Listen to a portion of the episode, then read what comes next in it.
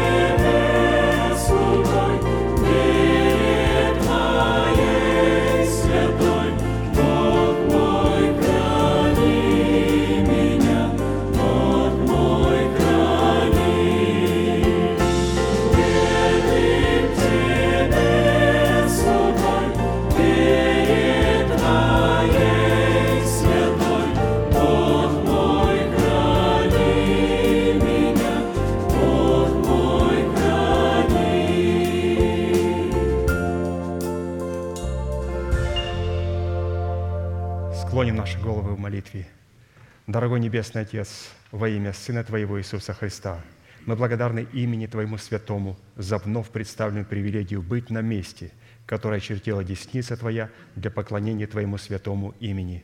И ныне позволь наследию Твоему во имя крови завета подняться на вершины для нас недосягаемой и сокрушить всякое бремя и запинающий нас грех. Во имя Иисуса Христа да будут прокляты на этом месте, как и прежде, все дела дьявола, болезни, нищета, преждевременная смерть, всевозможные страхи, депрессии, косность, невежество – все это да отступит от шатров святого народа Твоего. И ныне встань, Господи, на место покоя Твоего, Ты и ковчег могущества Твоего, и да облекутся святые Твои спасением Твоим, и да возрадуются пред лицом Твоим. Дай нам больше от Духа Твоего, пропитай нас Духом Твоим святым. Позволь нам найти светлое лицо Твое – мы благодарим Тебя, что это служение представлено апостолом Аркадием в Твои божественные руки, и мы молим Тебя, продолжай вести его все той же рукой сильную и превознесенную, великий Бог, Отец, Сын, Дух Святой. Аминь. Будьте благословены, пожалуйста, садитесь.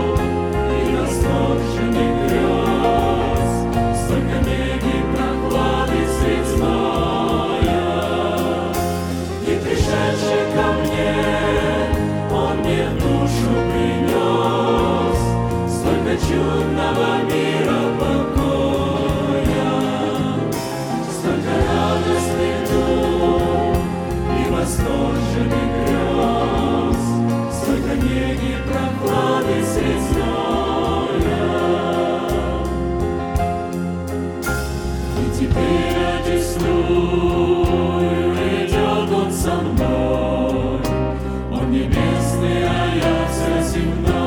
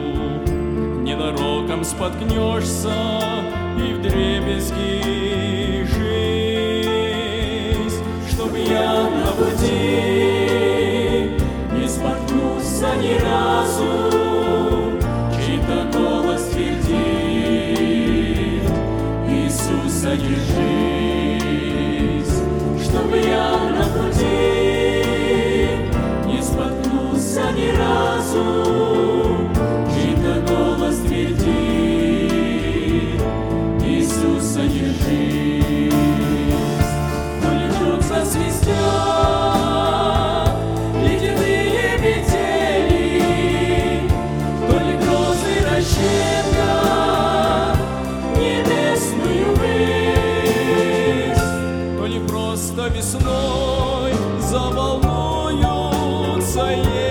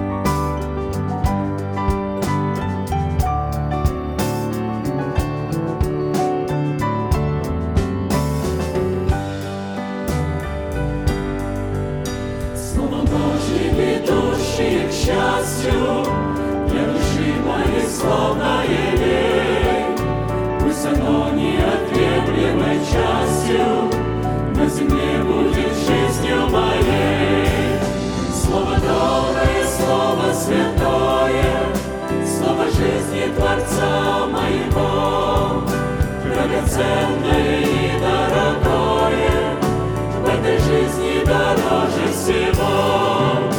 Я его пронесу через годы, словно факел горящий в руках. С ним идут царство Божьей свободы, а мне вечно прославлю Христа.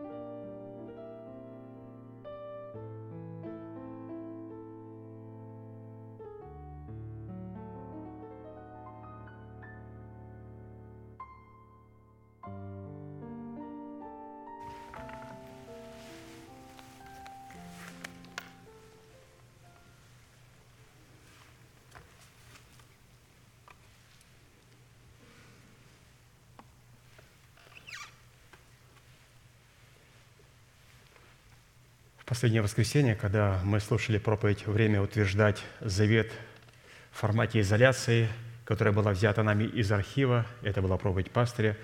После этой проповеди а, много святых подошли а, наперед и попросили передать большой привет а, брату Аркадию и сестре Тамаре, сказать и передать им, что мы их сильно любим, мы их ждем, мы за них молимся. Разумеется, этот привет был передан. И ответ этого приветствия сегодня будет для нас выражаться в том откровении, который а, для нас пастырь приготовил. Поэтому позвольте мне прочитать приветствие нашего пастыря в формате Слова Божьего, которое будет обращаться к тем святым, которые вошли сквозь тесные врата и стали обладателями достоинства добродетельной жены, то есть избранного Богом остатка, или же жены невесты Агнцу. Луки 24 глава, 44 стих. «И сказал им Иисус, вот то, о чем я вам говорил, еще быв с вами, что он лежит исполниться всему, написанному о мне в законе Моисеевом и в пророках и в псалмах». Итак, чтобы нам, как причастниками тела Христова, разделить со Христом исполнение всего написанного о Нем в Писании, мы продолжим наше исследование в направлении нашей соработы с истиной Слова Божьего и со Святым Духом, открывающим истину в сердце в том, что необходимо предпринять со своей стороны, чтобы получить право на власть, отложить прежний образ жизни, чтобы облечь свои тела в новый образ жизни – и это взято из послания апостола Павла к Ефесянам, 4 глава, 22-24 стих. «Отложить прежний образ жизни ветхого человека и сливающего в обостительных похотях, а обновиться духом ума вашего и облечься в нового человека, созданного по Богу в праведности и святости истины». И для выполнения этой повелевающей заповеди задействованы три судьбоносных, повелевающих и основополагающих требования. Это отложить, обновиться и облечься. От выполнения этих трех судьбоносных, повелевающих и основополагающих требований будет зависеть, обратим мы себя в сосуды милосердия или же в сосуды гнева, а вернее, состоится совершение нашего спасения, которое дано нам в формате семени, обуславливающего залог нашего оправдания в дарованном нам спасении, которое в имеющихся трех требованиях необходимо пустить в оборот. Где? Смерти Господа Иисуса. Зачем? Чтобы обрести его в собственность. В какой форме? В формате плода правды. В противном случае мы утратим оправдание, данное нам в формате залога навсегда.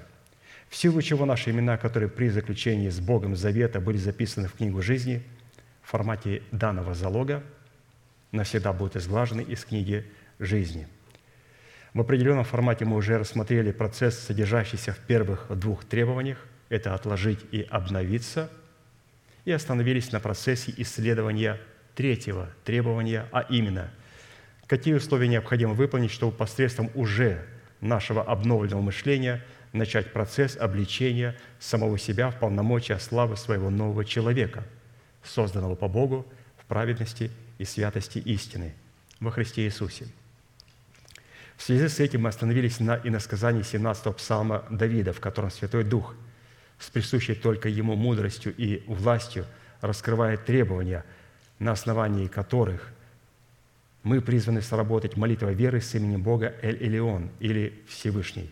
И состоит это условие в том, чтобы в обстоятельствах нашей тесноты, какой тесноты? Тесноты, которая при совлечении ветхого человека происходит, чтобы мы могли возвать к Всевышнему, как к своему Богу, и исповедовать веру своего сердца в то, кем является для нас Бог во Христе Иисусе, что сделал для нас Бог во Христе Иисусе, кем мы приходимся Богу во Христе Иисусе, и что нам необходимо предпринять, чтобы наследовать все то, что сделал для нас Бог во Христе Иисусе. Имеющееся иносказание является одним из самых сильных и объемных образов, показывающих сработу нашего обновленного мышления в образе царя Давида с именем Бога Всевышний, в противостоянии с нашим плотским умом в образе царя Саула и с царствующим грехом в лице нашего ветхого человека с делами его или же с Амаликом. По своему характеру молитвенная песня Давида содержит в себе три части, в которых представлен один из эталонов характера нашей правовой молитвы, присущей царям, священникам и пророкам. Итак, первая часть, она определяет состояние сердца Давида как воина молитвы, что является основанием для правового статуса его молитвы, присущей царям, священникам и пророкам. То есть в этой первой части апостол для нас показал, как надо устраивать из себя жертвенник – там присутствуют наши мотивы. Вторая часть раскрывает содержание правовой молитвы, присущей царям, священникам и пророкам, которая дает Богу основание избавить нас в образе Давида от руки всех наших врагов. То есть содержание правовой молитвы – это уже непосредственно жертва, которая ложится нами на уже имеющийся жертвенник. И третья часть в эпическом жанре описывает саму молитвенную битву – которая находится за гранью постижения ее разумом человека. Ну вот третья часть – это уже непосредственное участие в жертвоприношении. Когда есть жертвенник, когда есть жертва, вот это эпический жанр молитвы, это уже есть наше жертвоприношение. В определенном формате мы уже рассмотрели первую часть и остановились на рассматривании второй части, которая раскрывает содержание правовой молитвы в восьми именах Бога Всевышнего. Познание и исповедание полномочий – содержащихся в сердце Давида в восьми именах Бога, позволило Давиду возлюбить и призвать достопоклоняемого Господа, чтобы спастись от своих врагов. А Богу познание и исповедание истины, раскрывающие полномочия Его имен в сердце Давида, дало ему основание задействовать полномочия этих возможностей в битве против врагов Давида. И вот этот псалом, 17, с 1 по 4 стих. Возлюблю Тебя, Господи, крепость моя, Господь, твердыня моя и прибежище мое, Избавитель мой, Бог мой, скала моя, на Него я уповаю. Щит мой, рог спасения моего и убежище мое, призову достопоклоняемого Господа и от врагов моих спасусь. Давайте все вместе повторим эти восемь имен Бога. Господи, Ты крепость моя – Господи, Ты твердыня моя, Господи, Ты прибежище мое, Господи, Ты избавитель мой, Господи, Ты скала моя, Господи, Ты щит мой, Господи, Ты рог спасения моего, Господи, Ты убежище мое. И да услышит Господь все эти слова, да увековечит их в нашем сердце и да соделает нас достойными этих имен – вот такое благословение, вот этим благословением благословляет нас апостол Аркадий после всякого раза, когда мы это провозглашаем. Итак, в определенном формате мы уже рассмотрели свой наследственный удел во Христе Иисусе в полномочиях первых шести имен Бога и остановились на рассматривании седьмого имени Бога в достоинстве рог нашего спасения. Могущественная сила и власть Бога в Его славном имени Рог включает в себя очень богатую семантику. я сейчас ее прочитаю. Это, во-первых, сакральное действие, производимое в храме нашего тела. Рог – это неубывающая, неисследимая силы Бога и Его крепости. Рог – это вечная и неоспоримая власть Бога над живыми и мертвыми. Рог – это власть могущества Бога сохранять обреченных на смерть. Рог – это власть могущества Бога являть неотвратимость смерти. Рог – это власть могущества Бога производить суд и правду через своих слуг. Это власть могущества Бога являть свой гнев для сосудов гнева и милость свою для сосудов милосердия. Рог – это власть могущества Бога рассеивать и собирать рассеянное. Рог – это власть могущества Бога разделять и разлучать. Рог – это власть и могущество Бога разрушать и созидать. Власть Бога восстанавливать разрушенное. Власть могущества Бога изглаживать грехи своего народа. Власть могущества Бога творить знамения чудеса. И рог – это власть могущества изглаживать из книги жизни имена согрешивших. Вот какая богатая семантика у имени Рог. То есть, когда мы говорим, что ты есть рог моего спасения, то есть там представлено все то могущество, и все это свое могущество он поместил в свое слово и показал нам его в живом человеке, в Сыне, Господе Иисусе Христе. То есть Иисус Христос – это живое написанное Слово. Слово в действии. То есть Отец отразил себя в своем Сыне, который взрастил в себе Слово Божие в формате плода. В Писании полномочий имени Бога в функциональном значении рога употребляется как символ могущества и силы. То есть, что такое рог? Это могущество Бога и сила Бога – возведенная в, рак, в ранг воина молитвы и в достоинство его воинского оснащения. И как воины молитвы мы призваны облекать себя в имеющиеся функции могущества, чтобы с успехом противостоять организованным силам тьмы, противящихся нам в исполнении воли Божьей, как в нашем теле, так и вне нашего тела, то есть в теле Христовом. Как написано, «Наконец, братья мои, укрепляйтесь Господом и могуществом силы Его» Ефесянам 6:10. То есть здесь апостол Павел а, просит, чтобы святые исповедовали, Господь, Ты есть рог моего спасения. Как? Укрепляться Господом и могуществом Его силы. Итак, в силу этого нам необходимо было рассмотреть и ответить на четыре классических вопроса. Первое. В каких делах, знамениях и образах представлены характеристики, свойства, которым в Писании наделяется достоинство Бога функциональном значении Его имени Рог – Второе, какие функции в наших взаимоотношениях с Богом призваны исполнять свойства, содержащиеся в имени Бога Рог. Третье, какие условия необходимо выполнить, чтобы дать Богу основание явить себя в совершении нашего спасения в функции имени Рог. И четвертое, по каким признакам следует испытывать самого себя на предмет того, что Бог пребывает в нашем сердце в функции своего имени Рог, и что мы облечены в достоинство Его имени Рог – в восьми определениях мы уже рассмотрели первый вопрос и остановились на рассматривании второго вопроса. Давайте еще раз прочитаем его. Вопрос второй. Какие функции в наших взаимоотношениях с Богом призваны исполнять полномочия, содержащиеся в имени Бога Рог? То есть, какое назначение, какие функции, для чего нам нужно соработать с этим божественным именем Рог нашего спасения – при рассматривании полномочий первой функции в назначении могущества Бога в нашем сердце, в достоинство имени Бога Рог, мы остановились на шестой составляющей применении жертвенной крови, возложенной нашим перстом на рога медного жертвенника при посвящении себя в священнике Богу, призванной очищать нас от проказы нашего тела, которая пребывает в нашем теле, на нашей одежде и на наших домах. Итак, прежде чем мы перейдем к проказе, еще раз необходимо здесь понять, что это возможно очиститься от этой проказы или исцелиться, мы в этом исцелении все нуждаемся, через исповедание наших уст. И под исповеданием наших уст, разумеется, подразумевается вот этот перст, который носился на рога медного жертвенника.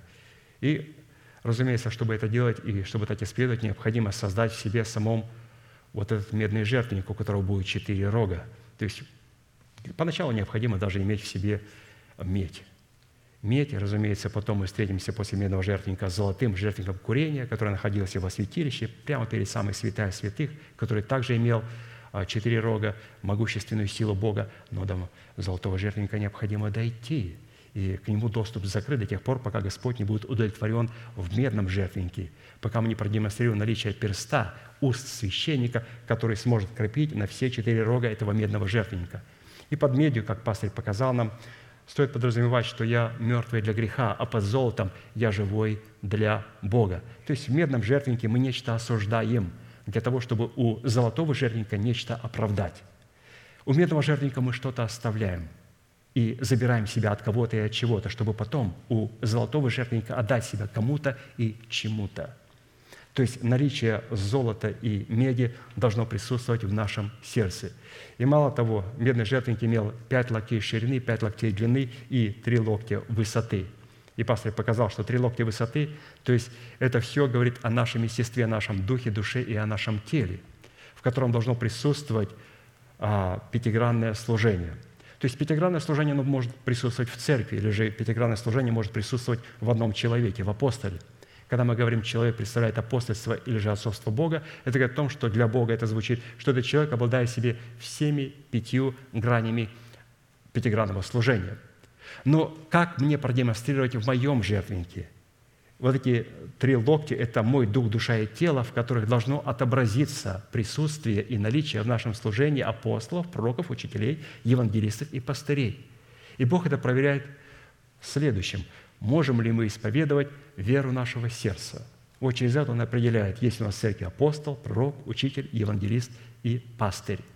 Потому что для того, чтобы исповедовать веру своего сердца, необходимо вначале очистить свое сердце, потом внести туда начальствующее учение Господа Иисуса Христа, которое может только передать человек, начальствующий в слове апостол, и потом уже через учителей, поливающих, начинать на ячейках обновлять свое мышление духом своего ума, и потом на молитвенных служениях необходимо исповедовать кроткими устами то, что мы сокрыли в своем сердце, чем мы обновили свое мышление. И Господь через это определяет, если у нас в нашем естестве все пять граней служения. А если у нас этого нет, ну мы прибавим в церковь, в которой есть человек, который представляет апостольство Бога, что нам от этого толку? Мы просто формально являемся членами церкви в то время, когда мы давно в духе уже отлучены от церкви. Но об этом чуть попозже. Итак, сама по себе проказа среди избранного Богом народа – это язва, которая может появиться на теле человека или на его одежде, или на его доме, которая представлена в Писании как возмездие за грех, выраженный в гордыне человеческого ума, воспротивившегося Богу и дерзнувшего выполнять функции, ему не принадлежащие. Относительно людей, которые окажутся прокаженными, в Израиле Бог дал повеление, чтобы одежда их была разодрана, голова не покрыта, и до уст своих он должен быть закрыт и кричать «Нечист, нечист!» и должен жить отдельно вне стана жилища своего. Левитам 13 глава 45-46. У прокаженного, на котором эта язва, должна быть разодрана одежда – и голова его должна быть не покрыта, и до уст он должен быть закрыт, и кричать «нечист, нечист». Во все дни, доколе на нем язва, он должен быть нечист. Нечист он. Он должен жить отдельно, вне стана жилища его. Итак, разодранная одежда представляла образ утраченной человеком праведности. Непокрытая голова представляла собой утраченный образ признания над собой делегированной власти – закрытые уста лохмотьями разодранных одежд, которыми прокаженный должен был кричать «нечист, нечист», представляли необузданные уста человека или же утраченный образ кротких уст. Из прочитанного апостолом я могу сделать следующее заключение. Если меня спросили, ты сможешь показать в нескольких словах, что такое быть в духе прокаженным? Мы можем. Быть в духе прокаженным – это иметь утраченную праведность, иметь утраченное признание над собой делегированной власти и иметь утраченный образ кротких уст. Вот этих трех вещей достаточно для того, чтобы человек, несмотря на то, что формально является членом церкви, для Бога он является отлученным от тела Христова.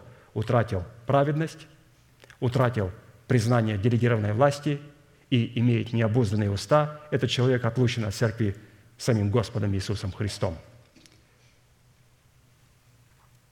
Жить отдельно вне стана своего народа – это образ человека, отлученного от тела Христова, несмотря на то, что он формально может являться, являться членом церкви.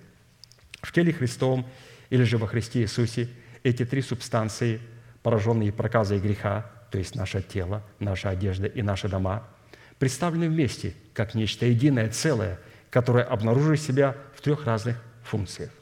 А посему образ проказы – поразивший какую-либо одну из имеющихся трех субстанций, немедленно распространяется на все другие три субстанции.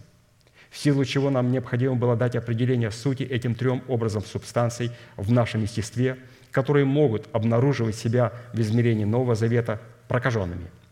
Под образом проказы, это первая субстанция, могущая поражать тела израильтян, мы стали рассматривать в нашей сути функцию оправдания – дарованного нам по благодати Божьей во Христе Иисусе, которая по зависящим от нас причинам может оказаться пораженной проказой греха. Оправдание, принятое даром, может быть у христианина быть пораженным духовной проказой. Под образом проказы, могущей поражать одежды израильтян, мы стали рассматривать в нашей сути функцию плода правды, взращенного нами из семени оправдания – которое по зависящим только от нас причинам может также оказаться прокаженным проказой греха.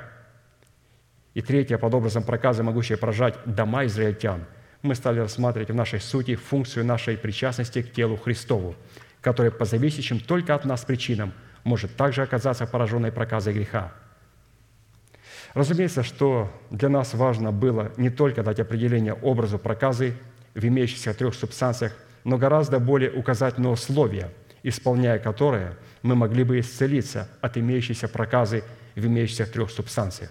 То есть не только защитить себя, нам необходимо, святей, каждому в отдельности исцелиться от проказы, потому что если мы были душевными в младенчестве, то у нас есть эта проказа. И просто необходимо от нее получить исцеление. Мы все нуждаемся в исцелении – от этой духовной проказы, чтобы она не распространилась.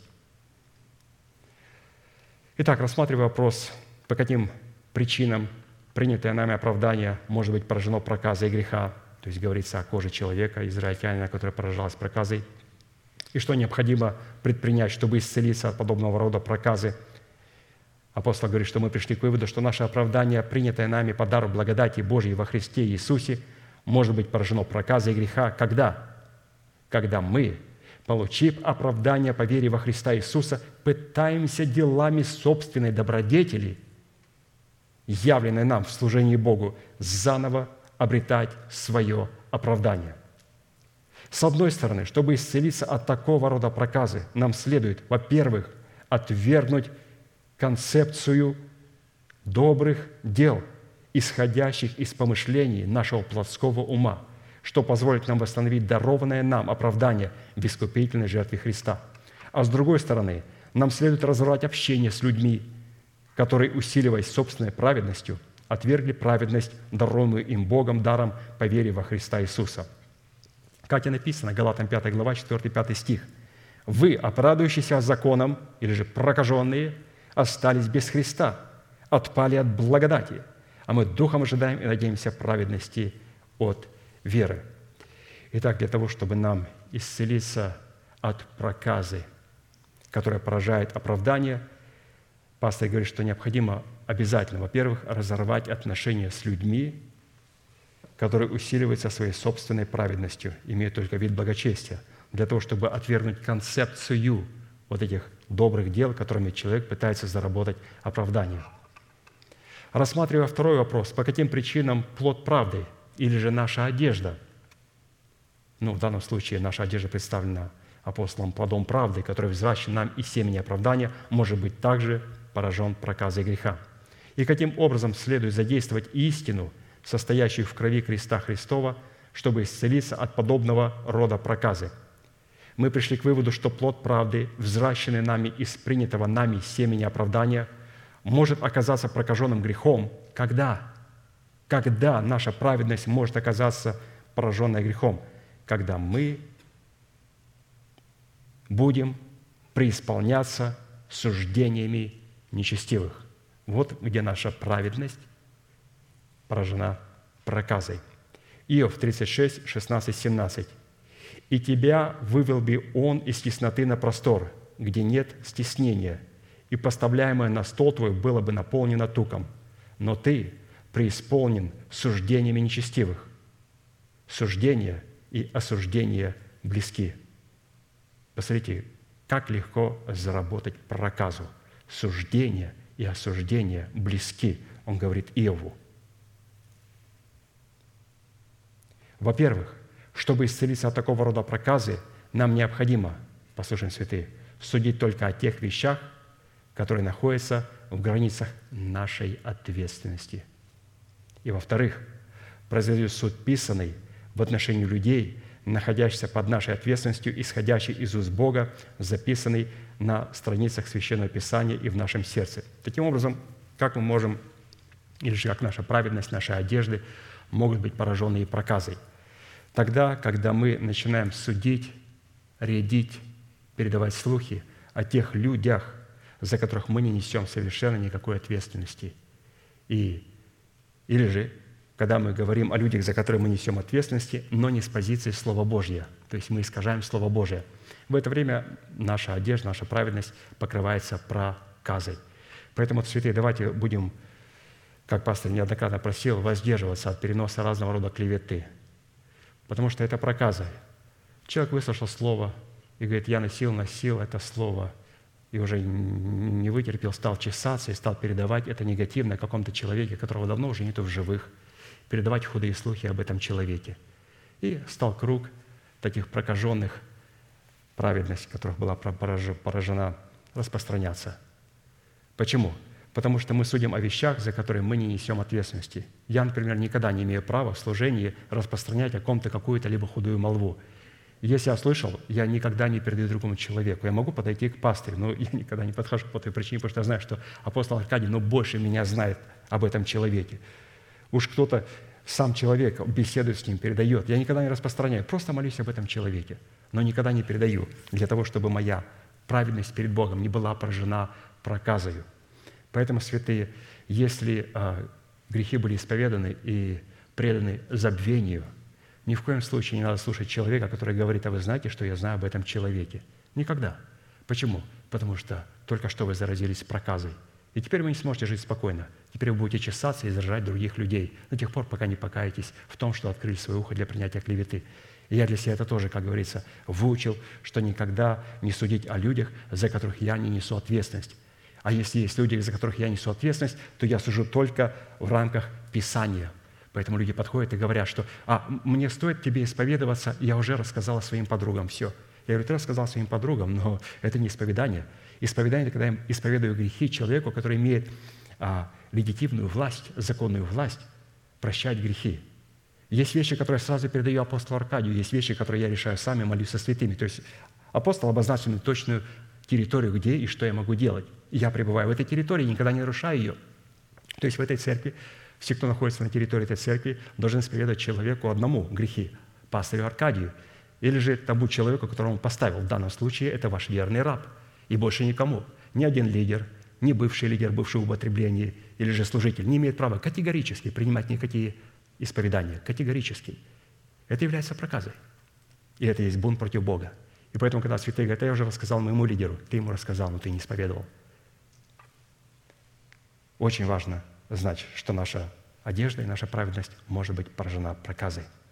А вот рассматривая вопрос, по каким причинам наша причастность к телу Христову может оказаться пораженной проказой, то есть мы говорим о проказе, которая может быть на нашем доме, и что необходимо предпринять со своей стороны, чтобы исцелиться от подобного рода проказы, рода проказы. Мы отметили, что наша причастность к телу Христову, к Дому Божьему, призвана быть нашим жилищем – может оказаться пораженной проказой греха, если мы, найдя добродетельную жену, не будем обладать способностью отвечать требованиям ее добродетели, пока не осудим свою душевность в предвете нашего младенчества. То есть до тех пор, пока мы пребываем в душевности, вот наш дом поражен вот этой проказой, потому что мы не соответствуем требованиям добродетельной жены – а мы не соответствуем до тех пор, пока мы пребываем в младенчестве, или же до тех пор, пока мы пребываем в душевности. Это о чем говорит? Что наш дом а, на нем есть проказа. Ну, такой дом не надо сразу разрушать. Писание говорит, необходимо вот эти камни, на которых есть проказа, просто убрать их. Потом все содрать, всю, как говорится, шпаклевочку содрать с дома и подождать. Если распространяться не будет, вложить новые камни, обработать все новой шпаклевочкой, и священник прогласит это помещение и дом чистый. А если а, эта проказа едкая, то есть человек уже нечестивый, едкая – это то есть Бог уже не имеет в нем никакого интереса. Не, мы можем его, конечно, поскоблить, почистить. Страшно святые, когда Бог в человеке не имеет совершенно больше никакого интереса, потому что Он напомнил его грех, то есть Люцифера. А это очень страшно, святые. И эта зараза распространяется, распространяется, распространяется. Тогда священник повелевал, чтобы этот дом полностью разрушили. Или если это на одежде распространялось и распространялось, и проказа не уходила, то он говорит, сжечь эту одежду. А человек вечно был вне стана и кричал, и ходил нечист, нечист, нечист, хотя он молился красивыми молитвами перед Богом, но Господь слышит только одно – «Я нечист и нечист, и живу среди нечистых». Вот так Бог слышит молитву таких людей, у которых была утрачена праведность, утрачено признание делегированной власти и утрачены кроткие уста.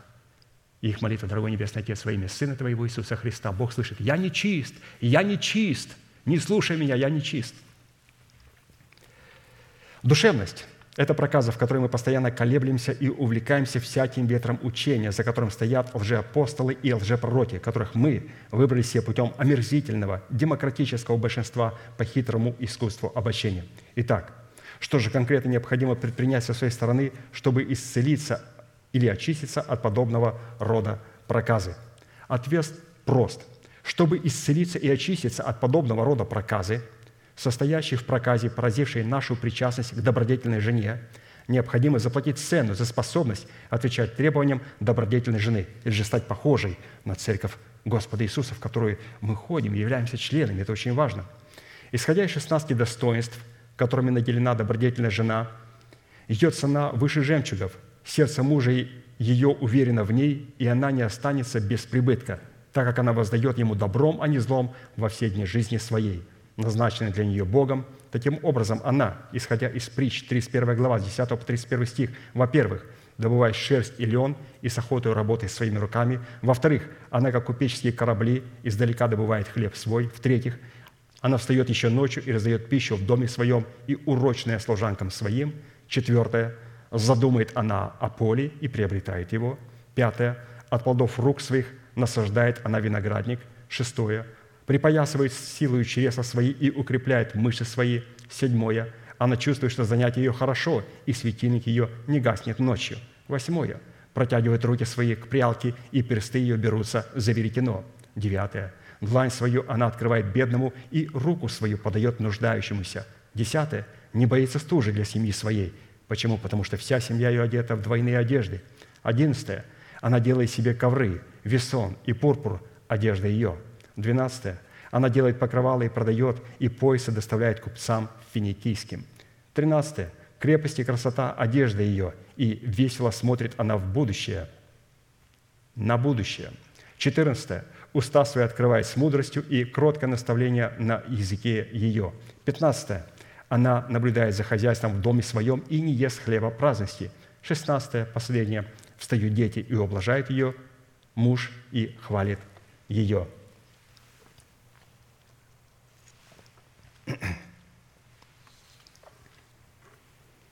Все эти составляющие, по признакам которых следует судить, что мы очистились от проказа греха путем – возложение жертвенной крови на медные рога медного жертвенника являются составляющими плода правды, взращенного нами в едеме нашего доброго сердца, которые растворены друг в друге, являют чудное равновесие по отношению друг к другу и идентифицируют с собою истинность друг друга.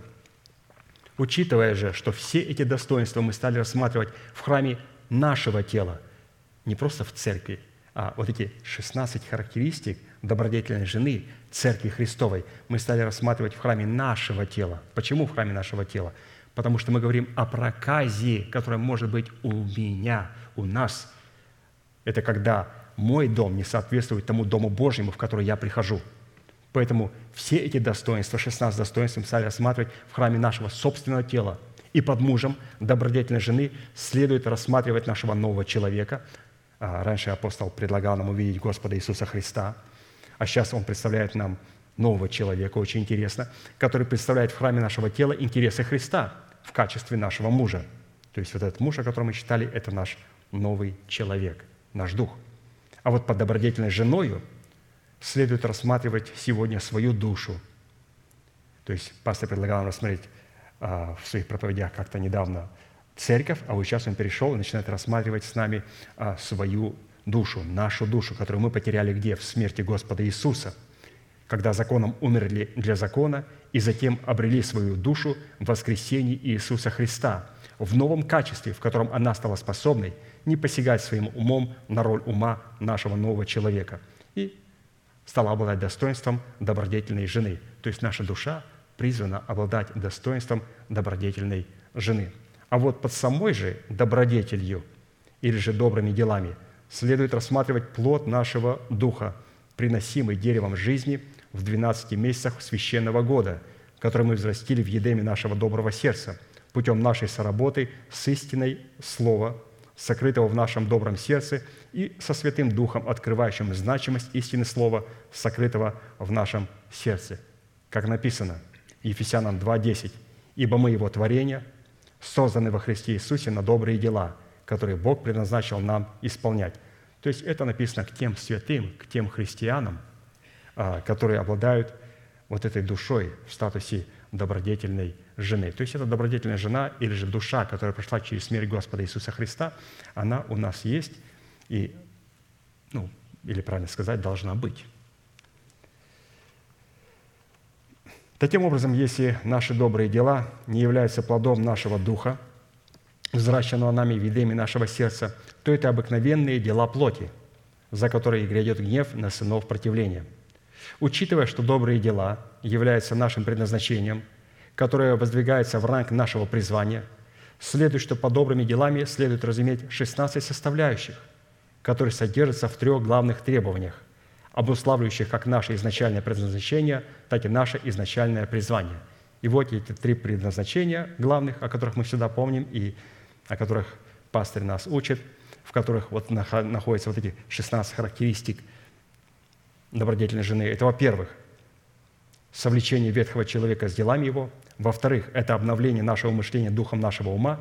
И в-третьих, это обличение нашего тела в нового человека – то есть, если человек пребывает в этих трех назначениях, они есть у него, он живет ими, то тогда он может явить вот эти 16 характеристик добродетельной жены. То есть его душа сможет показать такой плод. Восемь составляющих добродетельной жены мы уже рассмотрели, они были предметом нашего исследования. Давайте их вкратце и напомним. Первая составляющая свойства добродетельной жены состоит в том, что она добывает шерсть или он и с охотой работает своими руками. Чтобы добывать шерсть из овцы, необходимо было стричь своих овец своими руками, что на практике означает умереть для своих расливающих мыслей и желаний. Это значит стричь своих овец. Так как образом шерсти, растущей из тела овцы, является дело плоти, которыми человек пытается обрести благоволение Бога, то в то время как шерсть, остриженная с овцы – является образом, в котором мы носим в своем теле мертвость Господа Иисуса. 2 Коринфянам 4:10. «Всегда носим в теле мертвость Господа Иисуса, чтобы и жизнь Иисусова открылась в теле нашем». То есть всегда носим, апостол Павел в другом месте говорит, «Я каждый день умираю». То есть это не просто абстрактно.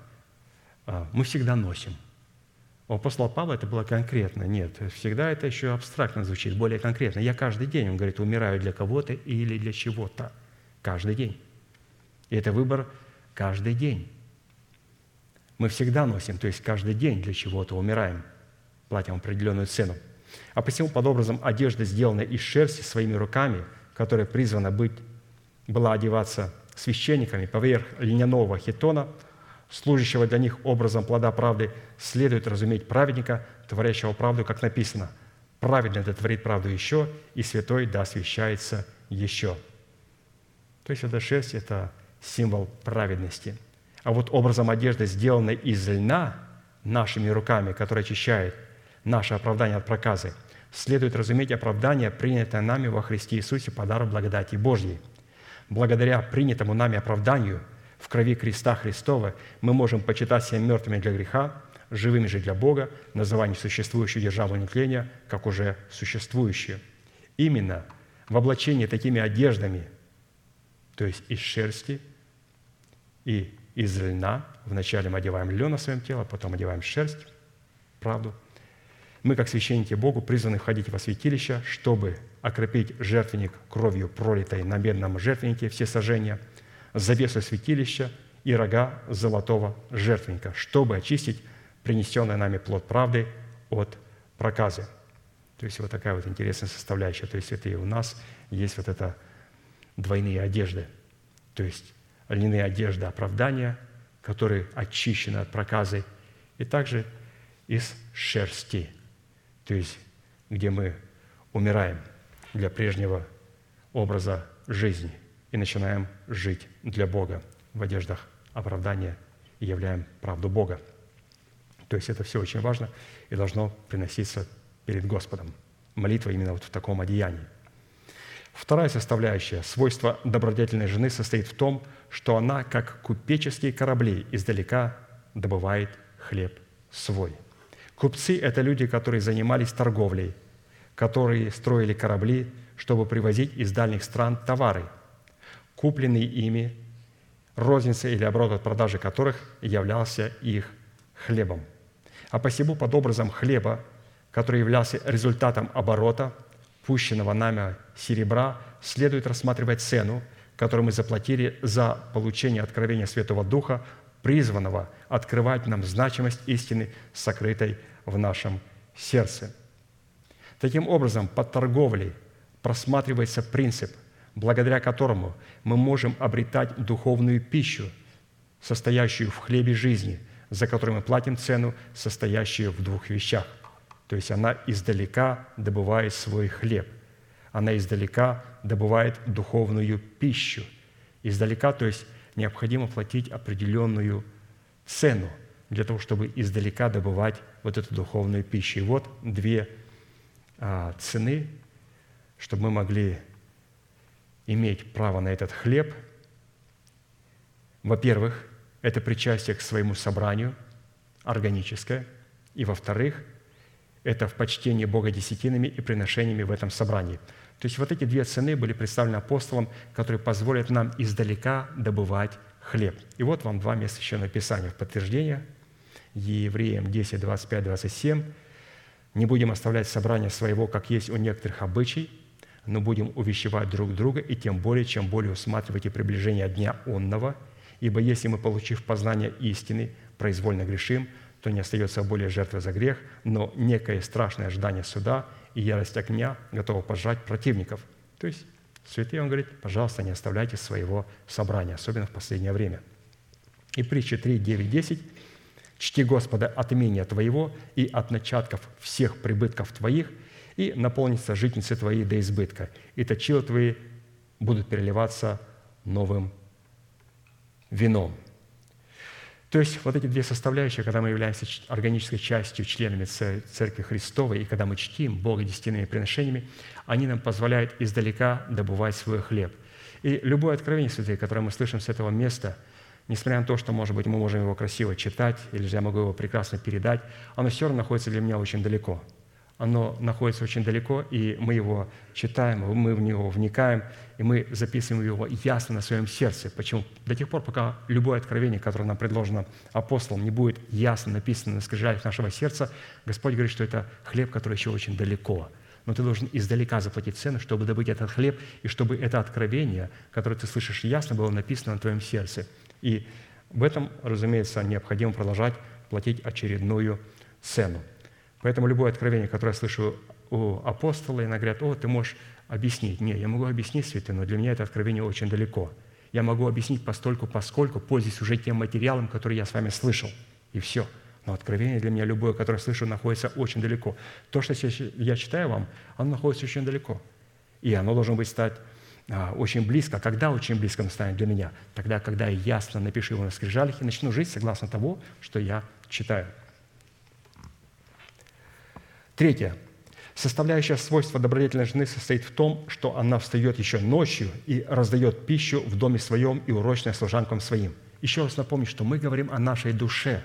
Что должна делать наша душа, чтобы очиститься от проказы, которая поразила нашу праведность. И мы видим, что здесь задействована душа, и она должна вот явить вот этот образ добродетельной жены – Итак, под образом ночи следует рассматривать и разуметь нашу жизнь во времени, потому что когда мы пересечем реку времени, то на той стороне реки, которая обуславливает вечность, ночи уже не будет. Образом наших домашних и наших служанок, живущих в нашем теле во времени, является плод нашего духа, состоящий в наших благочестивых мыслях и желаниях. Вот, пожалуйста, кто наши слуги и служанки в нашем естестве, которые вот служат Духу? Это наши благочестивые мысли, желания, которые стоят и служат нашему духу. И она, душа, должна заботиться о них. Таким образом, пищей для благочестивых мыслей и желаний является молитва, совершаемая как на ином языке, так и своим умом, содержащая в себе нетленные обетования, сокрытые в нашем сердце в формате веры Божьей, при исповедании которых мы раздаем пищу в доме своем и урочное свое своим служанкам – 1 Коринфянам 14, 14, 15. «Ибо когда я молюсь на незнакомом языке, то хотя и дух мой молится, но ум мой остается без плода. Что же делать? Стану молиться духом, стану молиться и умом. Буду петь духом, буду петь и умом». То есть мы видим, что наша душа, добродетельная жена, она здесь задействована. То есть всякий раз, когда мы читаем слова «буду молиться умом», «буду петь умом», это говорит о том, что наша душа должна представить себе добродетельную жену, то есть молиться теми откровениями, которые мы получили в церкви, и молиться ими из своего сердца. То есть те слова, которые мы понимаем. То есть их, разумеется, эти слова использует наша душа. Или же в нашем случае в аллегории представлена добродетельная жена. Четвертая составляющая свойства добродетельной жены состоит в том, что задумает она о поле и приобретает его – Матфея 13, 14. «Еще подобно Царство Небесное сокровищу, сокрытому на поле, которое ная человек утаил, и от радости о нем идет и продает все, что имеет, и покупает поле то». Под полем следует разуметь наше тело, а под сокровищем, скрытым на нашем поле, следует разуметь клятвенное обетование Бога, данное для нашего тела, которое относится к преддверию нашей надежды, состоящее в Его усыновлении и искуплением Христовым – то есть вот, пожалуйста, поле, на котором есть сокровище. Это тело, которое имеет в себе откровение, которое лежит в преддверии нашей надежды. Вот это тело, вот это поле с сокровищем. Позвольте мне спросить теперь у вас, сколько верующих в церквах, костелах и в храмах обладает вот этим полем, в котором сокрыто сокровище –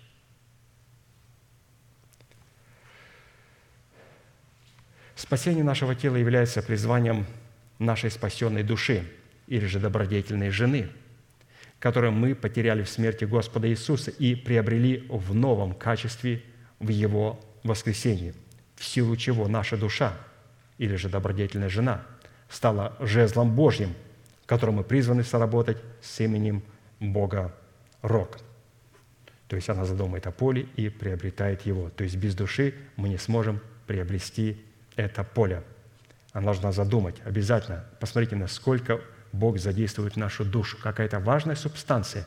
Потому что без добродетельной жены, без нашей души Бог не сможет облечь наши тела в нового человека.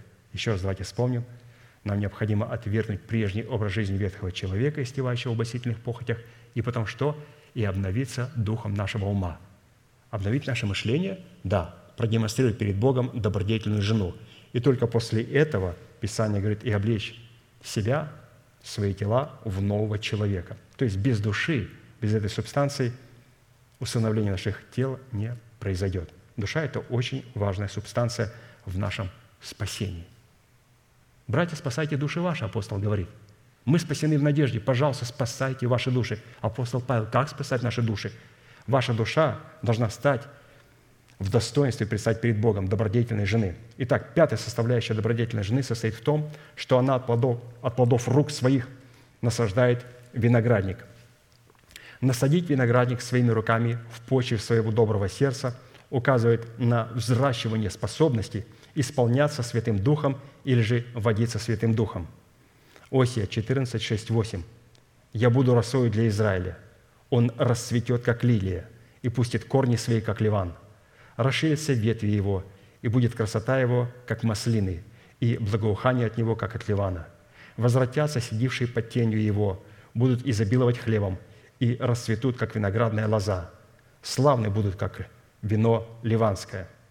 То есть здесь говорится о том, каким образом мы от плодов рук своих насаждаем свои виноградники.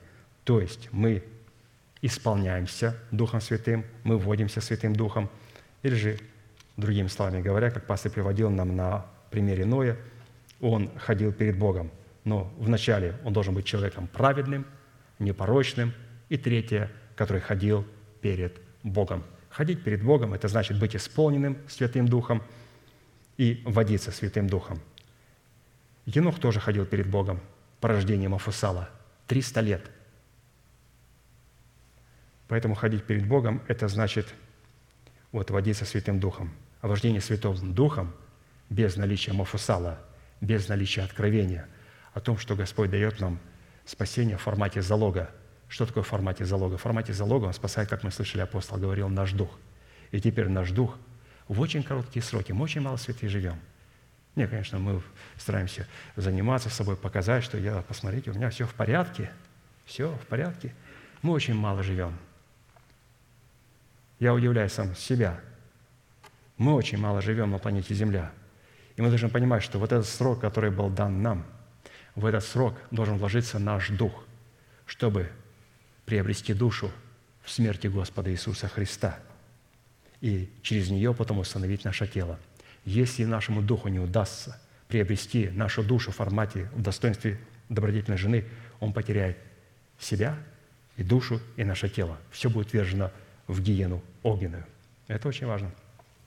Шестая составляющая свойства добродетельной жены или же нашей души состоит в том, что она припоясывает силу чресла свои и укрепляет мышцы свои. Речь идет о припоясании чресел своего ума силою истины, сокрытой в нашем сердце путем их исповедания нашими кроткими устами. Глагол «припоясывать» означает дисциплинировать свое мышление, чтобы оно пребывало в страхе Господнем – а укреплять мышцы своего духовного человека означает размышлять о законе Всевышнего и молиться на иных языках. 1 Петра 1, 13, 16. «Посему, возлюбленные, припоясав чресло ума вашего, бодрствуя, совершенно уповайте на подаваемую вам благодать в явлении Иисуса Христа, как послушные дети. Не сообразуйтесь с прежними похотями, бывшими в неведении вашем, но по примеру призвавшего вас святого, и сами будьте святы во всех поступках, Ибо, как написано, будьте святы, потому что я свят. То есть вот так она, облекая себя мышцами и крепостью, припоясывает себя этой истиной. А в Бегемоте написано, что он является верхом путей Божьих. Почему? Потому что сила его в чреве его, а чем определяется сила у бегемота в чреве его, у него уникальная мышца, они все сильно переплетены. Вот смотрите, вот мы сейчас читаем Священное Писание, и посмотрите, одна истина вытекает из другой истины апостолом нашим. То есть это говорит о том, что человек, который предлагает нам это Слово Божие, разумеется, это великий труд. Но, друзья, я тоже могу попыхтеть немножко на Словом Божьим, но я не могу вам передать сплетенные мышцы вместе. Надо не просто эффектно передать какое-то откровение, надо сделать так, чтобы все эти истины были переплетены – чтобы одно вытекало из другого, и одно подтверждалось другим. А здесь недостаточно просто душевных дарований. Здесь необходимо иметь посланничество от Бога. Седьмая составляющая свойства добродетельной жены состоит в том, что она чувствует, что занятие ее хорошо, и светильник ее не гаснет и ночью. Чувствовать, что занятие наше хорошо, означает питаться молоком и медом, чтобы разуметь отвергать худое и избирать доброе. Исайя 7, 15. Он будет питаться молоком и медом, доколе не будет разуметь отвергать худое и избирать доброе. А то, что светильник наш под которым имеется наш возрожденный от Бога Дух, не гаснет и ночью, означает, что мы пребываем в первой любви по отношению к Богу. Под первой любовью к Богу следует разуметь состояние нашего сердца, направленного более к слышанию благовествуемого слова, нежели к жертвоприношению, которое направлено к принесению плода, нежели просто к практике даров Святого Духа. Так и написано, Екклесиас 4,17, «Наблюдай за ногой твоей, когда идешь в Дом Божий, и будь готов более к слушанию, нежели к жертвоприношению, ибо они не думают, что худо делают».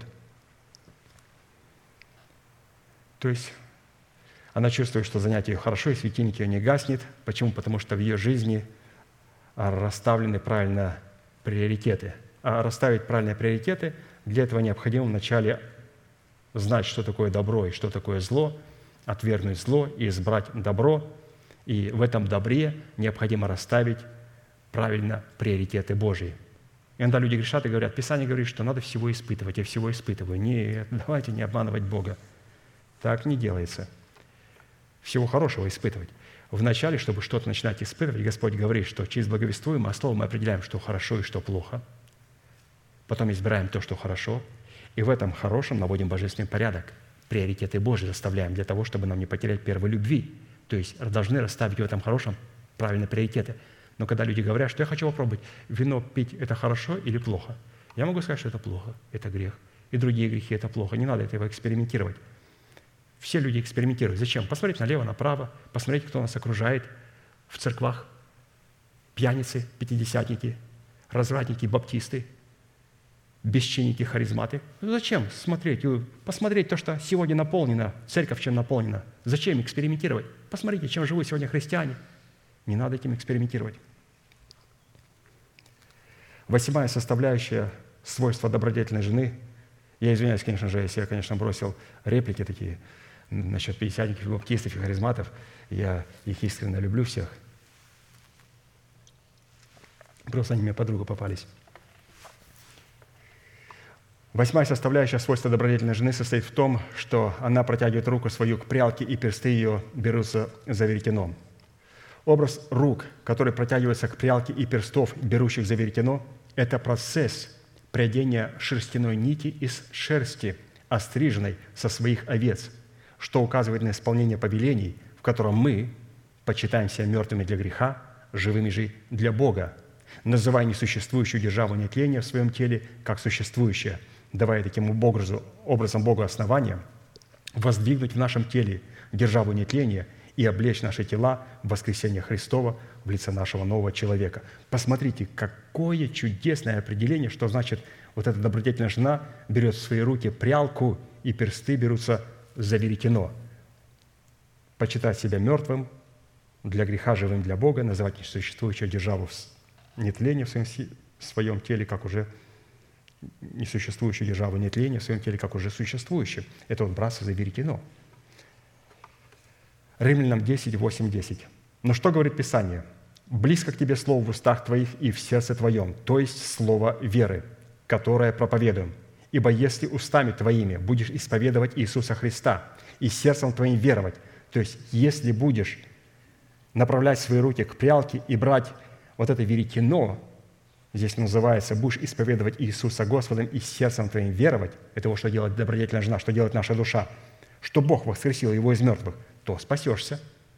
Душа спасешься, а потом уже спасешь свое тело, то спасешься, потому что сердцем верует к праведности, а устами исповедует к спасению. Вот, пожалуйста, здесь представлены для нас были прялка и веретено.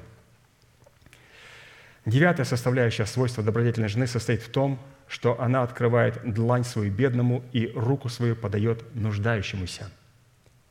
Второзаконие 15, 11. «Ибо нищие всегда будут среди земли твоей. Потому я и повелеваю тебе, отверзай руку твою брату твоему, бедному твоему и нищему твоему на земле твоей». Мы говорим про наше тело, про нашу землю, про нашу душу. Исходя из того, что под добродетельной женой мы рассматриваем разумные волевые способности нашей души, потерянной в смерти Господа Иисуса и вновь обретенной в Его воскресении, а под землей, в которой мы призваны открывать свою длань бедному и нищему, мы рассматриваем наше тело. А вот под нищим и бедным, живущим в нашем теле, следует рассматривать нашего нового человека, который полностью зависит от разумных и волевых возможностей нашей души. А посему открывать свою длань бедному и подавать свою руку нуждающемуся означает представлять замыслы Бога, обуславливающие наши благочестивые мысли и желания и свойства своего кроткого языка в распоряжение своего духа. И вот как это написано в Псалом 142, 3, 8. Как это все происходит. То есть необходимо открывать длань свою бедному и давать руку свою нуждающемуся. То есть, оказывается, под этим нуждающимся апостол для нас предлагает увидеть наш дух. Он нуждается, и наша душа должна протянуть к нему руку. Без нее он не сможет сделать. Без нее он будет потерян и погибнет. Вот давайте посмотрим эту аллегорию. «Простираю к тебе руки мои, душа моя к тебе, как жаждущая земля. Скоро услышь меня, Господи, дух мой изнемогает». То есть, обратите внимание, как здесь душа ходатайствует за дух. Дух мой изнемогает. Не скрывай лица Твоего от меня, чтобы я не уподобился нисходящему в могилу. Даруй мне рано услышать милость Твою, ибо я на Тебя уповаю. Укажи мне путь, по которому мне идти, ибо к Тебе возношу я душу мою». То есть мы видим, что без души невозможно а, получить вот эту поддержку бедному и нуждающемуся в нашем естестве. Ну, во-первых, конечно же, наш дух должен соответствовать вот этому качеству. И если наш дух не будет бедным и нуждающимся, это говорит о том, что наша душа никогда не будет добродетельной женой. Никогда. Это две взаимосвязанные вещи.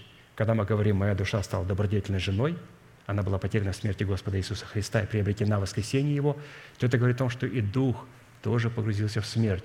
И погружаясь в смерть, наш дух становится бедным и нуждающимся, или же сокрушенным. Сокрушенный дух – добродетельная жена. Они идут сюда вместе. Десятая составляющая свойства добродетельной жены состоит в том, что она, наша душа, не убоится стужи для своей семьи, потому что вся семья ее одета в двойные одежды. Под стужей следует разуметь – власть царствующего греха, господствующего в теле человека, рожденного от семени слова истины. Что такое стужа? Это царствующий грех в нашем теле. По причине того, что, исходя из своей душевности, в которой он противится всему человек, тому, что исходит от Духа Божия, находится под стражей закона, и в силу чего он и противится всему тому, что исходит от Духа Божьего. Почему? Потому что находится в душевности – под двойными же одеждами следует разуметь одежды, в которые облачался человек для посвящения Богу в священники, которые сохраняли его от стужи в лице царствующего греха, так как в статусе священников Богу мы умерли для царствующего греха в своем теле и таким путем вышли из-под стражи закона. Исход 28, 2.43 выборочно.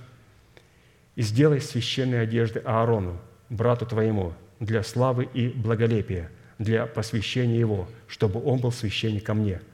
Пусть они возьмут золото, голубой, пурпуровой и червленой шерсти и весона, и сделают ефот из золота, из голубой, пурпуровой и червленой шерсти, и из скрученного весона, искусную работою. И сделаем нижнее платье льняное для покрытия телесной ноготы, от чресел до голеней. И да будут они на Аароне и на сынах его, когда будут они входить в скинию собрания – и приступать к жертвеннику для служения во святилище, чтобы им не навести на себя греха и не умереть. Это устав вечный для него и для потомков его по нем. То есть это говорится о том, что человек должен сохранять себя от стужи. Это присутствие смерти в нашем теле, когда мы начинаем мерзнуть от этой стужи – царствующий грех. Необходимо одеться в двойные одежды, в льняные и в шерстяные. Необходимо от оправдания перейти к праведности, или же взрастить плод правды в явленном нами плоде древа жизни. Таким образом, мы будем уходить от стужи. Одиннадцатая составляющая свойства добродетельной жены состоит в том, что она делает себе ковры, весон и пурпуру одежда ее, и весело она смотрит на будущее. На иврите по словам «ковер» имеется в виду украшение невесты в виде красивого покрывала, которое в древнем мире использовалось во время брачных церемоний для покрытия головы невесты. При наступлении вечера Исаак вышел в поле поразмыслить и возвел очи свои и увидел, вот идут верблюды. Ревека взглянула, то есть мы говорим то, что она смотрит на будущее весело. Ревека взглянула и увидела Исаака, и спустилась с верблюда, и сказала рабу, кто этот человек, который идет по полю навстречу нам? Раб сказал, это господин мой. И она взяла покрывало и покрылась. Раб же сказал Исааку все, что сделал, и вел Исаак в шатер Сары, матери своей, и взял Ревеку, и она сделалась ему женою, и он возлюбил ее.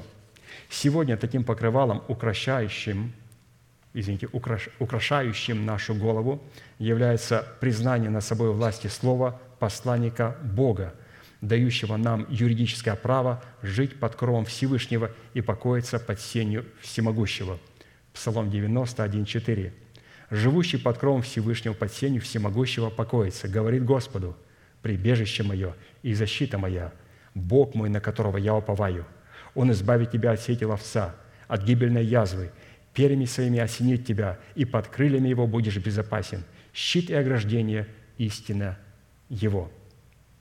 Под образом же одежд, состоящих из весона и пурпура, имеется в виду состояние праведного сердца, которое обнаруживает себя в мышлениях нашей души, обновленной духом нашего ума, которое поставлено в зависимость от нашего праведного сердца – и такое сотрудничество нашего праведного сердца с нашим мышлением, обновленным духом нашего ума, делает нашу голову уподобленной кормилу, а волосы на нашей голове делает кудрями, уподобленными цвету пурпура. Песни песней 7.6. Голова, голова твоя на тебе, как кормил, и волосы на голове твоей, как пурпур. Царь увлечен твоими кудрями. Слово «кормил» означает сад или плодородная земля, которая являлась местом рождения жены Давида Авидеи, кармелитянки. В то время как пурпуровая одежда являлась одеждой царей, под образом которой следует рассматривать царскую власть нашего обновленного мышления над волевой и эмоциональной сферой нашей души, поставленной в зависимость от нашего сердца. Исходя же из того, что добродетельная жена благодаря своему покрывалу и своим одеждам, состоящим из весона и пурпура, весело смотрит в будущее, в нашем случае это указывает на состояние нашего праведного сердца, в котором наш светильник весело горит. Притчи 13.19. «Свет праведных весело горит, свет же нечестивых угаснет». То есть, пожалуйста, прекрасное сочетание нашего праведного сердца с нашим мышлением. Это очень важно. То есть сочетание весона и пурпура, которое позволяет добродетельной жене или же нашей душе весело смотреть в будущее, под этим весоном и пурпуром, под весоном рассматривается, разумеется, состояние нашего праведного сердца и под пурпуровым цветом наше обновленное мышление, потому что пурпур – это цвет царей, а для Бога, когда наша душа представлена в формате царя, это говорит о том, что наша душа была обновлена духом нашего ума. Это обновленная душа.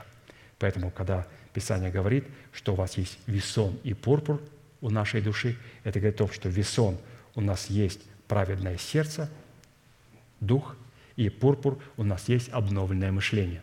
И сочетание двух вещей, весон и пурпур, позволяет нам что?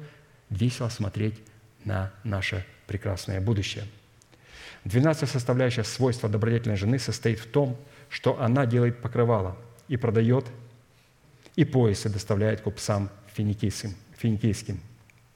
То есть делает покрывало и продает, и поясы доставляет купцам финикийцам, финикийским. То есть вот эти два ключевых слова, которые я подчеркнул, покрывало и поясы. Очень важно, святые, покрывало и поясы. Потому что мы иногда говорим, о, да, я признаю а, покрывало Божие, покров Божий, в порядке Божьем нахожусь. А как насчет пояса? Какого пояса? Как ты припоясываешь себя истиной? Потому что обладать покрывалом Бога определяется через наличие поясов. Она делает покрывало и продает, и обязательно и поясы доставляет купцам финикийским. Учитывая, что под финикийскими купцами мы рассматриваем разумные возможности нашей души, обновленные духом нашего ума, то под образом покрывал, который делает добродетельная жена и продает их купцам финикийским и доставляет им поясы, следует разуметь, что под образом покрывал, который она делает и продает купцам финикийским, что-то мне это слово не дружит со мной, это финикийским купцам. Язык заворачивается, слушайте.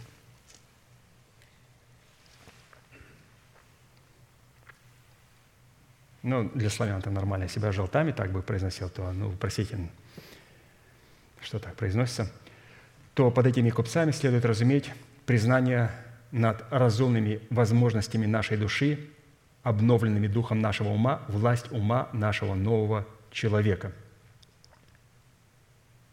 То есть, обратите внимание, здесь пастор интересно показывает не просто признание, признание в церкви порядка Божьего, а вот посмотрите, мы же сегодня говорим не просто отношение по отношению к церкви. Мы сегодня говорим, это добродетельная жена, это не просто церковь Христа, она находится в нас. Раз она находится в нас, значит, и признание делегированной власти должно рассматриваться в нас. И здесь написано, признание над разумными возможностями нашей души, обновленным духом нашего ума. То есть признание, что власть ума нашего нового человека. Вот, пожалуйста, если мы не признаем власть ума нашего нового человека, то мы не находимся в порядке Божьем. В то время как под образом поясов, которые продает добродетельная жена купцам финикийским, следует разуметь обуздывание или припоясывание разумных возможностей нашей души, истиной начальствующего учения Христова, сокрытого в нашем сердце. Колоссянам 3, 8, 11. «А теперь вы отложите все – гнев, ярость, злобу, злоречие, сквернословие уст ваших – не говорите лжи друг другу, совлекшись ветхого человека с делами его и облегшись в нового, который обновляется в познании по образу создавшего его, где нет ни елена, ни иудея, ни обрезания, ни необрезания, варвара, скифа, раба, свободного, но все и во всем Христос». То есть вот такого состояния необходимо достичь. А как оно достигается? Посредством покрывала и посредством пояса. Обязательно покрывало, то есть мы признаем над собою над разумными возможностями нашей души, признаем власть ума нашего нового человека. Ну, какого нового человека? Тот, который припоясан, то есть который имеет право обуздывать или припоясывать разумные возможности нашей души. Поэтому без способности обуздывать и припоясывать свою душу, разумеется, наша душа никогда не сможет признать власть нашего нового человека. Поэтому я для себя вот подчеркнул лично вот эти два слова, которые нам предложил апостол Аркадий. Это покрывало и поясы. Обязательно. Обуздывание и припоясание своих разумных возможностей и признание над собою власти ума нашего нового человека. Если это у нас есть в нашем естестве, то, разумеется, мы будем эту власть в лице делегированной власти, в лице апостола признавать также и в церкви – но в данном случае сегодня пастор все переводит на наше естество. Мы пытаемся найти все это у нас, в нашем естестве. Тринадцатая составляющая свойства добродетельной жены состоит в том, что крепость и красота одежды ее, и весело смотрит она на будущее. Под образом одежд, состоящих в крепости и красоте, следует разуметь наше причастие к телу Христову, представленному в Писании в крепости Сиона, который есть верх красоты – Псалом 49, 1, 3. Псалом Асафа. «Бог богов, Господь возглаголал и призывает землю от восхода солнца до запада. Сиона, который есть верх красоты, является Бог, грядет Бог наш, и не в безмолвии перед Ним огонь поедающий, и вокруг Его сильная буря. Исходя же из того, что добродетельная жена, благодаря своему покрывалу и своим одеждам – состоящем в крепости и красоте, весело смотрит в будущее. В нашем случае это указывает на состояние нашего праведного сердца, в котором наш светильник весело горит. И еще раз это место, притча 13.9, свет праведных весело горит, светильник же нечестивых угаснет. То есть будем весело гореть, если у нас есть вот эта крепость и красота, которая есть на сегодня, которая есть в церкви. Четырнадцатая составляющая свойства добродетельной жены состоит в том, что она уста свои открывает с мудростью и кроткое наставление на языке ее. Кроткие уста – это уста обузданные, истиной, сокрытой в сердце добродетельной жены, которая возведена в, рак, в ранг мудрости Божьей. Опять, кроткие уста – это уста обузданные. Обузданные чем? Истиной. Какой истиной? Сокрытой в сердце. У кого? Нашей души, добродетельной жены. Притчи 5.4. Кроткий язык – древо жизни, но необузданный – сокрушение духа. А посему кроткое наставление, состоящее в мудрости, исходящей из уст добродетельной жены – представлено, противопоставлено проказе гнилых слов, исходящих из уст душевного человека, заражающих проказой греха, как его тело, так и его причастность к телу. Ефесянам 4, 29. «Никакое гнилое слово да не исходит из уст ваших, а только доброе для назидания вере, дабы оно доставляло благодать слушающим». То есть вот это есть, она уста открывает своей с мудростью и кроткое наставление на языке ее. То есть, если у нас есть добродетельная жена, то мы, разумеется, будем обуздывать наши уста и не допускать вот этих разных гнилых слов. А обуздывать свои уста возможно только тогда, когда у нас есть узда, то есть в формате начальствующего учения. Когда нет истины, которой мы сможем обуздывать свои уста, то мы не сможем обуздывать свои уста – а будем прибегать к гнилым словам. И гнилые слова – это не просто плохие слова, когда люди произносят, а гнилые слова – это слова, в которые человек не верит и исповедует не веру своего сердца, а то, что написано вот просто в этой книге, но это не является достоянием его сердца. Пятнадцатая составляющая свойства добродетельной жены состоит в том, что она наблюдает за хозяйством в доме своем и не ест хлеба праздности – Праздность – это беспечность, лень, тщетность, пустота и негодность. А посему праздные люди – это люди, пытающиеся жить за чужой счет и использующие своих ближних в корыстных целях. Однако в данном случае речь идет об образе такого рода праздности, в которой человек приписывает себе откровения посланников Бога, в то время как не признает над собой их власти и таким образом ест хлеб праздности. То есть есть хлеб праздности – это приписывать себе откровение посланников Бога в то время, когда человек их не признает. Иоанна 13, 20. «Истина, истина говорю вам, принимающий того, кого я пошлю, меня принимает, а принимающий меня принимает пославшего меня». Таким образом, цена, которую необходимо платить за хлеб жизни – в формате благовествуемого слова посланника Бога – это признавать над собой их власть и быть им послушными. Отказ принимать над собой власть, которую поставил над нами Бог, и пытаться своим умом давать определение тому, что есть добро и что есть зло, наводит проказу греха на наши одежды, на наши тела и на нашу причастность к телу Христову.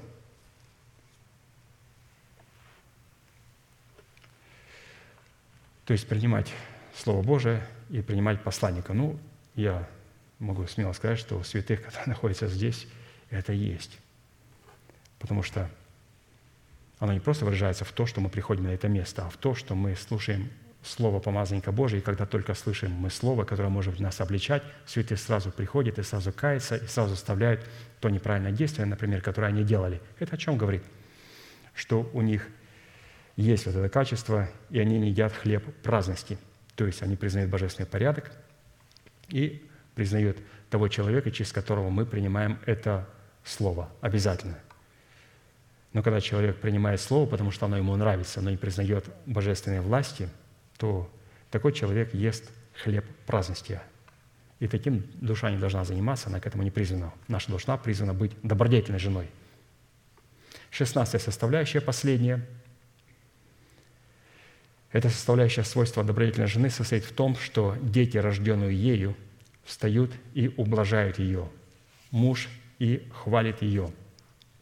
Образом детей добродетельной жены является взращенное ею древо жизни, которое 12 раз приносит плод свой в 12 месяцах священного года, которое обуславливается обетованиями, взращенными в едеме нашего сердца.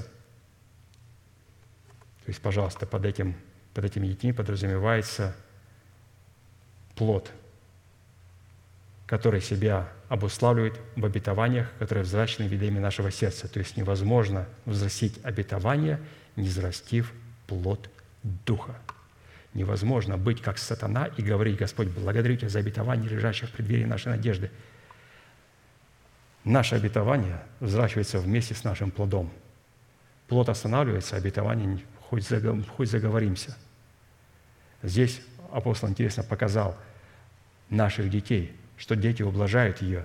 Это наш плод, плод нашего духа, который обуславливает конкретные обетования, которые взращиваются в едеме нашего сердца. Оказывается, все эти обетования необходимо взрастить вместе с плодом или же характером Христовым в нашем естестве.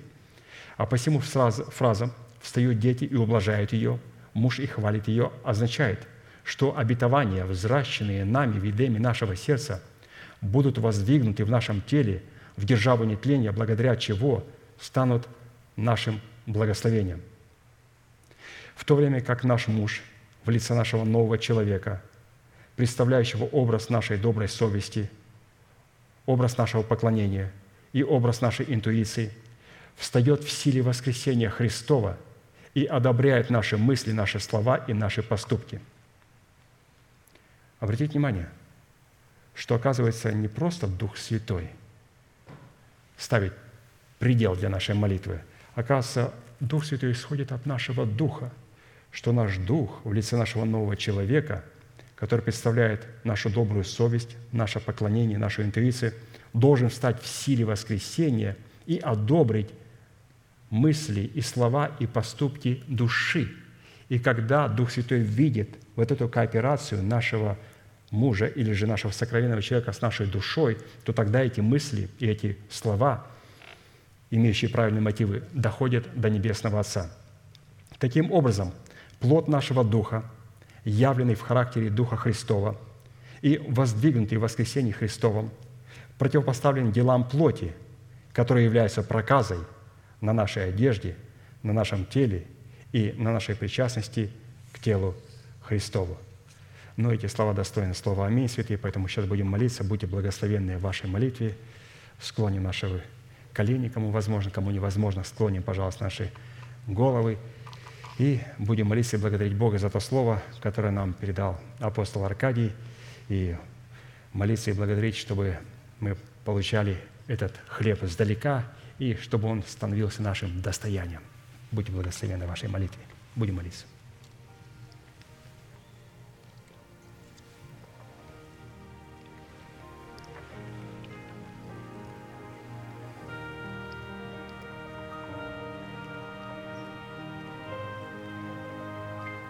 Дорогой Небесный Отец, во имя Сына Твоего Иисуса Христа,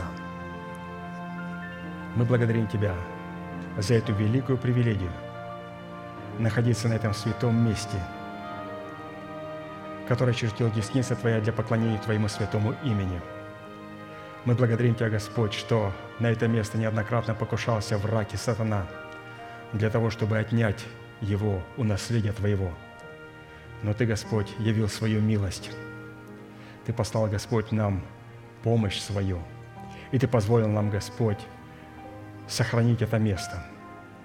И мы сегодня просим, Господь, позволь сегодня нам обрести милость перед Твоим лицом и позволь нам сохранить себя в этом служении, чтобы нам не быть пораженными проказою греха, чтобы наше оправдание, наша праведность и наша причастность к этому святому дому, к этому храму, к этой добродетельной жене – жене невесты Агнца, не была поражена проказой. А для этого, Господь, мы благодарим Тебя за наше изначальное призвание, за эти клятвенные обетования, которые Ты нам дал и передал через Твоего апостола, посланника нашего, чтобы нам открыть, в чем состоит наше призвание, в котором, Господь, мы отвергаем прежний образ жизни ветхого человека, обновляем свое мышление духом своего ума – и через исповедание кроткими устами облекаемся в нового человека, созданного по Богу в праведности и святости истины. Позволь нам, Господь, обрести милость перед лицом Твоим. Позволь нам, Господь, обрести благоволение и быть благоугодными перед Тобою, для того, чтобы нам и нашей душе соответствовать стандарту добродетельной жены. А для этого, Господь, мы благодарим Тебя за то слово, которое Ты нам позволил сегодня иметь. Мы, Господь, молим Тебя, чтобы то слово, которое мы имеем, мы смогли доставить его в свое естество издалека, и чтобы оно было ясно написано на скрижалях нашего сердца. Мы молим Тебя, Господь, чтобы все те обетования, которые Ты сегодня нам передал в преддверии нашей надежды, через нашего пастыря, брата Аркадия, чтобы они стали достоянием всего нашего естества, и чтобы Ты их взрастил, эти обетования вместе с нашим Духом – с характером Христовым. И для того, чтобы, Господь, когда Ты пришел за Своей церковью, чтобы исполнить те обетования, о которых Ты нам сегодня говорил, чтобы мы соответствовали Тебе, чтобы мы были совершенны в Иисусе Христе, как совершен Отец наш Небесный. Мы благодарим Тебя, Господь, за то, что мы сегодня можем быть облеченными в Твой весон и в Твой пурпур. Благодарим Тебя за наш оправданный дух и за праведность, которая сегодня утверждена и укоренена в нашем духе.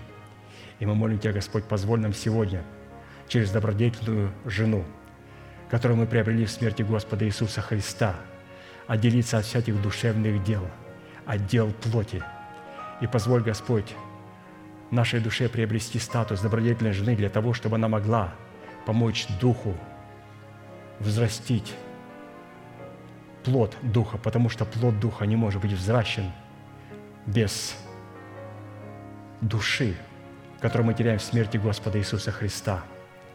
И душа не может ничего получить от Бога, ни одно обетование без сокрушенного Духа. Поэтому благодарим Тебя, Господь, что в смерти Господа Иисуса Христа были погружены как наш Дух – в котором он сокрушился и обрел статус нищего и нуждающегося, и нашей души, которая обладает статусом добродетельной жены, и которые теперь вместе могут взращивать через исповедание веры своего сердца, через доброе мышление, исповедание веры, те обетования, Господь, которые Ты положил на счет в Иисусе Христе – мы благодарим Тебя, Господь, за них. Мы благодарим Тебя, Господь, за них, и мы принимаем их в Сыне Твоем Иисусе Христе. Мы благодарим Тебя, Господь, за Твой божественный порядок, который находится в нашем естестве, о котором мы сегодня слышали, что наша душа, наше обновленное мышление находится в полной зависимости от ума Христова, который пребывает в нашем сокровенном человеке, в нашем духе. И это позволяет нам, Господь, признать Твой божественный порядок в теле Христовом – и позволь нам, Господь, поблагодарить Тебя за то слово, которое мы сегодня принимаем, и признать Твой божественный порядок в лице той делегированной власти, которую Ты поставил над нами, в лице наших лидеров, брата Аркадия и сестры Тамары. Мы молим Тебя, Господь, за них, чтобы Ты, Господь, явил Твою милость. И мы, Господь, истинно познали, что Ты спасаешь помазанников Твоих – ты отвечаешь помазанникам Твоим со святых Твоих небес. И мы молим Тебя, Господь, о Твоей милости, чтобы те обетования, которые были явлены нам в благовествуемом Слове и представлены в клятвенных обетованиях, чтобы сила исцеления и воскрешения, воскресения Христова могло наполнить тела Твоих святых. Мы благодарим Тебя, Господь, и мы в очередной раз утверждаем на этом святом месте, да воцарится воскресение Христова в наших телах. Мы благодарим Тебя, Господь, за воскресение Христова, за жизнь Христову, за вечную весну, за исцеление всех наших органов и всех членов нашего тела, которые сегодня помещаются в воскресение Христова через поведание нашей веры – мы благодарим Тебя, Господь, за исцеление, которое является частью клятвенного обетования, усыновления нашего тела. Благодарим Тебя, Господь, за воскресение. И мы молим Тебя, Господь, чтобы Ты явил знамения на святых Твоих, чтобы Ты явил знамение Твое в телах святых Твоих, для того, чтобы все враги Твои, которые являются врагами нашими, были посрамлены во имя Сына Твоего Иисуса Христа. Да явишь Ты это, Господь, знамение, и да утвердишь силу воскресения в наших душах и в наших телах. Позволь нам, Господь, себя сохранять в спасении.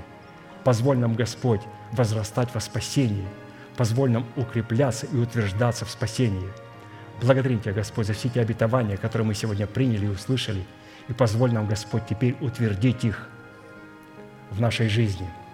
И да будет благословенно имя Твое, наш великий Бог, Отец, Сын, Дух Святой. Аминь. Отче наш, сущий на небесах, да святится имя Твое, да придет царствие Твое, да будет воля Твоя и на земле, как и на небе. Хлеб наш насущный подавай нам на каждый день, и прости нам долги наши, как и мы прощаем должникам нашим. И не веди нас во искушение, но избавь нас от лукавого, ибо Твое есть царство и сила и слава во веки. Аминь.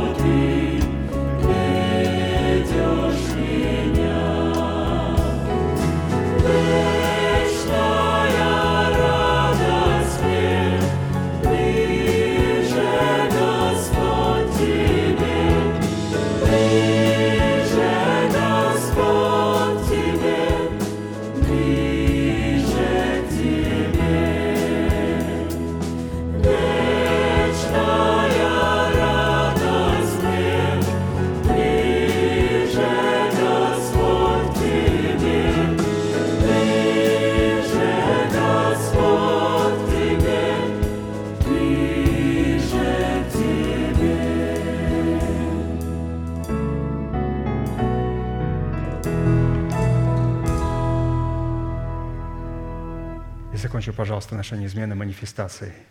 Могущему же соблюсти нас от падения и поставить пред славою Своею непорочными в радости, единому, премудрому Богу, Спасителю нашему, через Иисуса Христа, Господа нашего, слава и величие, сила и власть прежде всех веков, ныне и во все веки.